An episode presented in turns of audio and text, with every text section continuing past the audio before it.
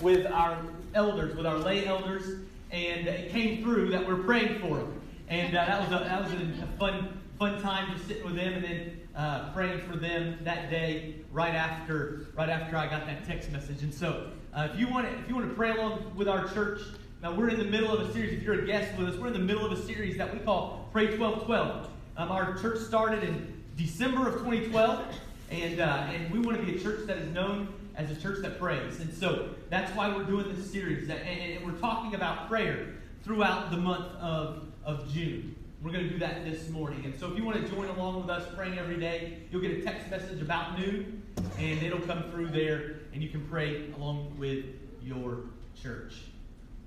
Ann Landers is a, a, a, an advice columnist. And uh, according to the resource that I found, this story is supposedly uh, true.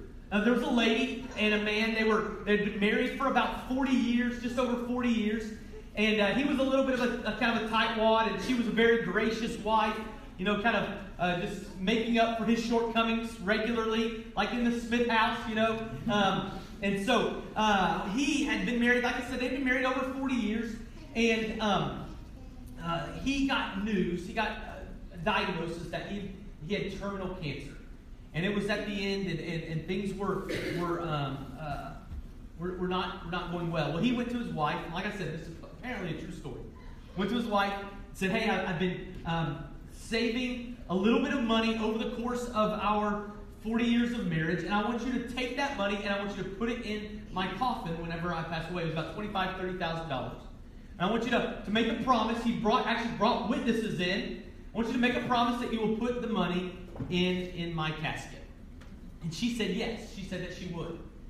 And uh, and uh, he, he asked her again, like, just make the promise. You're going to put it in there. And She said she would. And um, whenever he passed away, um, shortly thereafter, she took the money, she put it in the bank, and she took out a checkbook, she wrote a check, and she put it in the coffin. She was like, if you can cash it, then, then there you go. like she kept her word, sort of.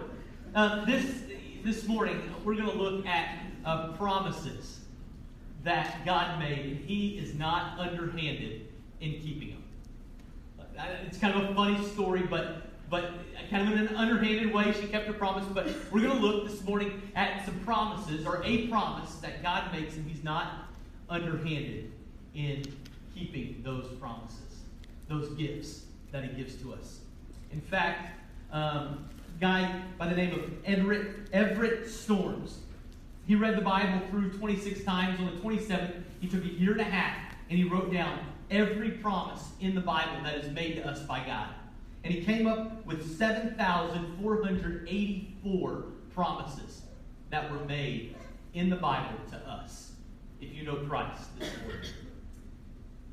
He's made a lot of promises and he keeps every single one of them. This morning, I just want to look at one. Jesus is in the upper room. He's up. He's in the upper room. It's the night before he's going to die. We're going to go to the cross. And, and he makes some promises. He offers some gifts to his disciples. And in doing so, offers these same gifts, these same promises to you and I if you know Christ this morning. These are promises given initially to the disciples, but these are promises that are, that are given to you and I through the power of the Holy Spirit as well if you know Christ this morning. And I just want to look at one of them. So if you have your Bible, we're going to be in John, the Gospel of John, chapter 14. We're going to look at verse 12 and a few verses at following that. John chapter 14, starting in verse 12. Here it is.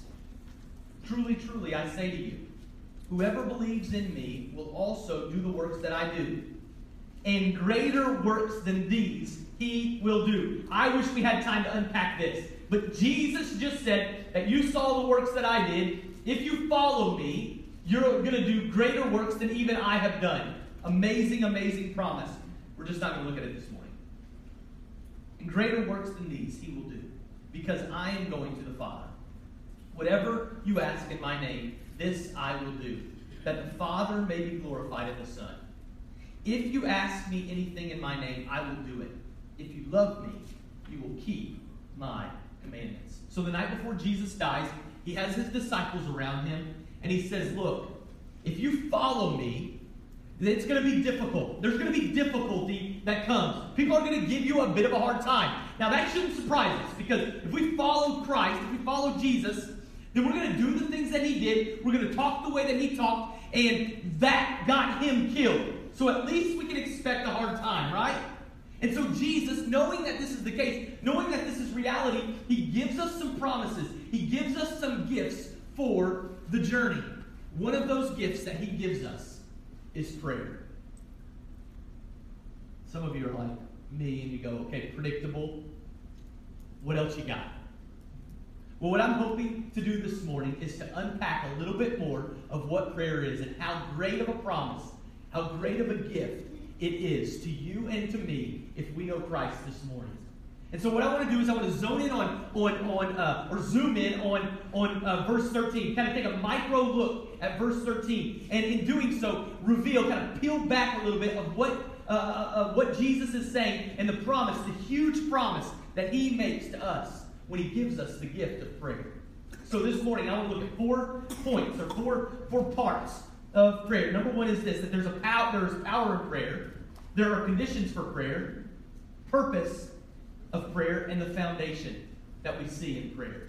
So let's jump in. First is this the power, there is power in prayer. Look at what Jesus says in verse 13. And I will do whatever you ask. Now, when I read that, it is tempting for me to go, okay, wait, wait, just put the brakes on a little bit. Here's what he's not saying. And then jump right into the, the conditions or the caveats. Like, it's not an open promise. And it's important that we realize that that's the case. It's not an open promise. There are caveats. This is, remember, this is given to people who are on mission as Jesus' representatives in the world. He, these are given to people who are on mission and representing Jesus in the world. That, that's who this promise is given to. And so that's important. But before we get into the other conditions or the other caveats, I just want to take a second and look at this huge promise that has been given to us. I mean, Jesus just said that whatever you ask, I will do. The King of the world, hmm. the creator of the universe, who holds the world in the palm of his hand, just said, You ask, I do. Amen. Let that sink in for a second. The God of the universe made a promise. You ask, I do. That's an amazing, amazing promise that's been given to us if we know Christ this morning. It made me think of James chapter 5. James chapter 5 is actually commenting on an Old Testament story about a guy named Elijah. You probably remember the story. Uh, Elijah goes to King Ahab, a, a wicked king, and he says, uh, uh, Hey, King Ahab, I am going to pray, and it's not going to rain. And it's not going to rain as long as I am away. But there's going to come a time I'm going to pray again. I'll come back to you. I'm going to pray again. And then water is going to fall. Rain is going to fall again from the sky. And that's exactly what happened. Elijah goes to God in prayer and he says, God, stop the, the rain. Send a famine to the land. And God says, that's exactly what I'm going to do. He listens to Elijah's prayer. And he stops sending the rain. There's a famine for three and a half years. Elijah goes away, he hides, because he knows he would be taken out because of this. He goes away and he hides. After three and a half years, he comes back to King Ahab and he says, All right, now I'm going to pray, and water is going to fall. Rain is going to fall again from the sky. And Elijah prays to God, and that's exactly what happens. Heaven listened to Elijah's prayer. You may go, okay, that's Elijah we're talking about. That's not me. That's Elijah we're talking about. That's not me. Well, look at what James chapter 5 says as he comments on it. I'll, I'll just read it. You might want to jot it down and look at it later to make sure I'm not making any of this up. But here's what James chapter 5 says when commenting on this story. Verse 16. The writer says, the prayers of the righteous. That it means you and me if we're in Christ. You may say, wait, wait, you don't know me. You don't know my heart. You're right, I don't, but I know Jesus' heart as it's revealed in the scriptures, and that's how our righteousness is measured. If you know Christ, that's, that's what our righteousness is measured on, and He did it perfectly. So the prayers of the righteous are powerful and effective. And then the, the com, uh, uh, James goes on and continues to comment, commentates or, or, or gives commentary on this story and says Elijah was a man just like me and you. God heard his prayer and listened and responded. Heaven responds when we pray. You pray, I do, is the promise. I found this fascinating. John Calvin, you may recognize the name. He's known for, for uh, a, a term called predestination, which means that everything, eh, history set in stone. That's his, that's his theology. But whenever he gets to this passage, James chapter 5, look at what even John Calvin says. It was a notable event that God put heaven, in some sense, under the control of Elijah's prayer and obedient to his requests. Even a person who says, God's over everything, he, he, he has everything set in stone, goes, but when it comes to prayer, when it comes to prayer, eh, God listens and responds. What an amazing, amazing promise. You ask, I do. Now, as I said before, there are some caveats, there's some conditions. And Jesus tells us that. First, or number two, the conditions for prayer. It says, whatever I, or and, and I will do whatever you ask in my name. What does it mean to pray in my name, in Jesus' name? I think there's two points, two conditions. Number one is this that you have to be a follower of Christ. This is a promise given to people who know Christ, who are living on mission, that are, are being his representatives in the world. You, the first condition of this promise is that you have to know Christ. Remember, last week we talked about um, uh, God's invitation to call him Father. And that's done through adoption. The New Testament tells us over and over and over again that when we bow our heart to the Savior and ask Him to be the Lord of our life, to forgive us of our sins, that, that he is graft that we are grafted into his family through adoption. Adoption is a legal term. It means that we have rights, responsibilities, and, inherit, and, and, and inheritance. You are in line to the Father and his things. Now, now, obviously, we're not using the Father for his things. That's, that's idolatry, and, and, and we don't get the things or the Father. So, so our, we get the Father, though. And, and the result is we are in line for his inheritance. The first promise for this, the first condition for this promise is that you have to know Christ. You got to know him. The second condition that I see, and there, there are many more, I'm just pointing out two. The second condition for this prayer, for this promise, is this that you got to ask. We have to ask. James chapter 4 says, You have, have not because you ask not. Now, when I read that, I go, okay, God's just trying to play a little bit of a game. And I, I get it, but I don't really understand it. Why on earth, if God already knows, would He have me ask?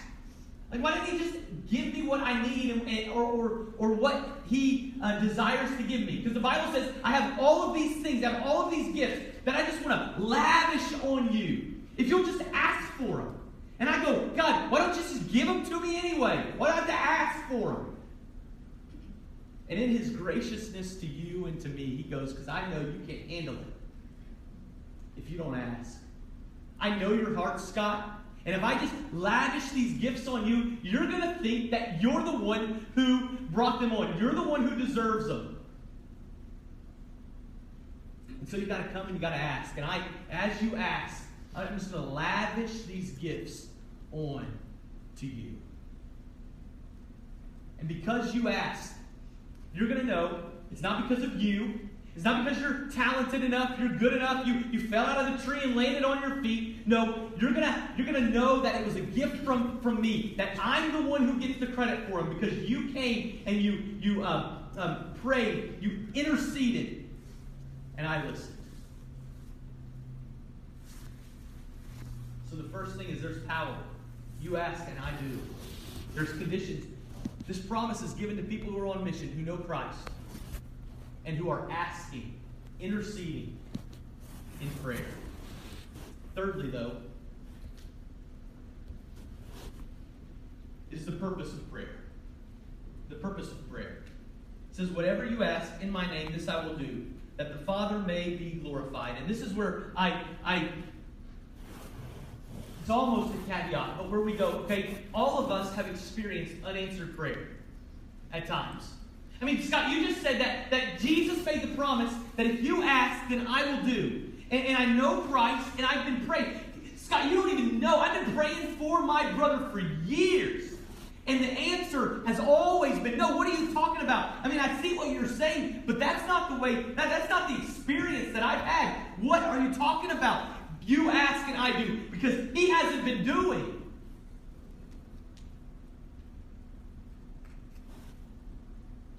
And that's where the purpose of prayer comes in.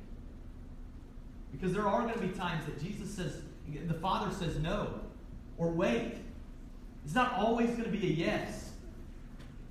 And ultimately, it's for our good.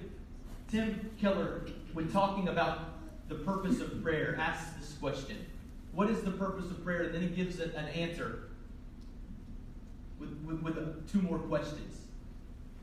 What is the purpose of prayer? And then he says, Is it to get God to satisfy your desires immediately or to set your hearts on the things that will satisfy your desires ultimately? Is the purpose of prayer to get your desires fulfilled, your immediate desires fulfilled, or is the purpose of prayer to set your hearts, or to set our hearts on His plan ultimately?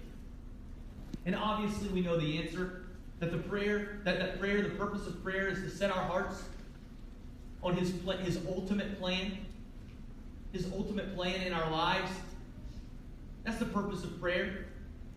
But, but let's be honest, that's a little bit of cold comfort, right? I mean, when you're in the middle of a hurt and you're in the middle of pain, that's cold comfort.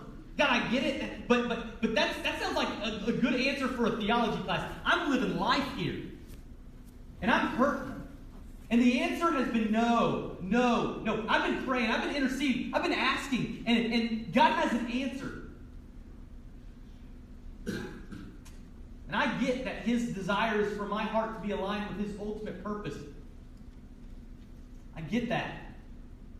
But that's cold comfort. So, the best comfort that I can give you this morning, while that is true, and I pray that, that that would be my prayer. Father, in this situation, whatever it is, and this past week I've been there. I've been there. God, I, I, want you to do a work in this specific area of my life. I want you to intercede and I want you to work. And, and so far, I haven't gotten an answer. And I've been going, God, I know I want, I want my, my prayers to be aligned with your ultimate purpose for my life. But that's still cold comfort for me. And so here's the best comfort that I can give you God the Son was told no as well. The, the God whom we worship has experienced unanswered prayer. Has, has, has heard a no. You remember the story, right? In the Garden of Gethsemane? He's praying there and he goes, Father, I want this cup to pass from me. I am not looking forward to the cross. Please take the cross away from me. And what does the Father say? No. No. Your immediate desire is going to be a no, so that my ultimate purpose can be fulfilled in my Son and for the people that I love. So they have a way of salvation. Even God the Son experienced a no answer to his prayer. And so when, we're walking through a season of life and the answer is no, the one whom has saved, who has saved us has walked down that path as well. He's experienced the same thing that you have experienced. And I would argue at a far greater level, a deeper level. But even God the Son has been told no by the Father and has walked, having his immediate desires um, given a no answer for the ultimate purpose. Now, I'm not, I, I, don't always know what that ultimate purpose is. I don't, I can't see it. But, but uh, theologians, one of my favorite theologians says that if we could see uh, history and, and, and perspective from God's point of view, if we could see this situation from God's point of view, it would all make sense and his ultimate purpose would be clear if we had his vantage point. Thirdly, or excuse me, fourthly, finally, the foundation of prayer in the Son. All this is possible because of the Son. All of this is possible because of the Son.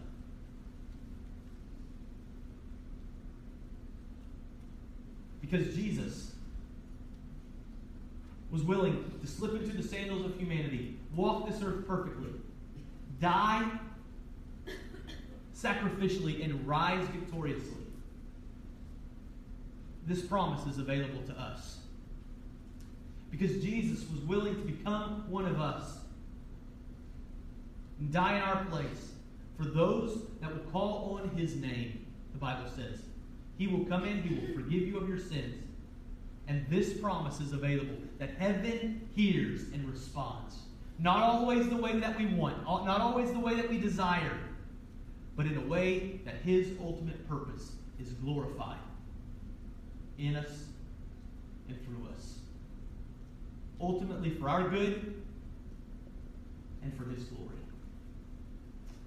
So this morning, the way that you learn to pray is by praying. We can talk about it, but ultimately, the way that you learn to pray is by praying. And so I just want to take a couple minutes before we're done here and pray. And I want to pray for two, two, two things in particular. Number one is thank God for the promise that, that if you will pray, that heaven will listen and respond. And that's a huge promise that heaven hears my prayer. Lowly Scotsman, broken human being that I am. And the Bible promises that because I've been called according to his purposes, I've been saved by the blood of his son, that heaven hears my prayers. What a huge promise. And then, secondly, that when the answer comes down, even if it's a no, that I would submit to it and understand that it's for his ultimate purpose and that he has experienced this as well. We don't worship a Savior who's disconnected from us. We worship a Savior who has walked the same path as us, including unanswered prayers. Let's pray. Father, this morning as we come to you, I pray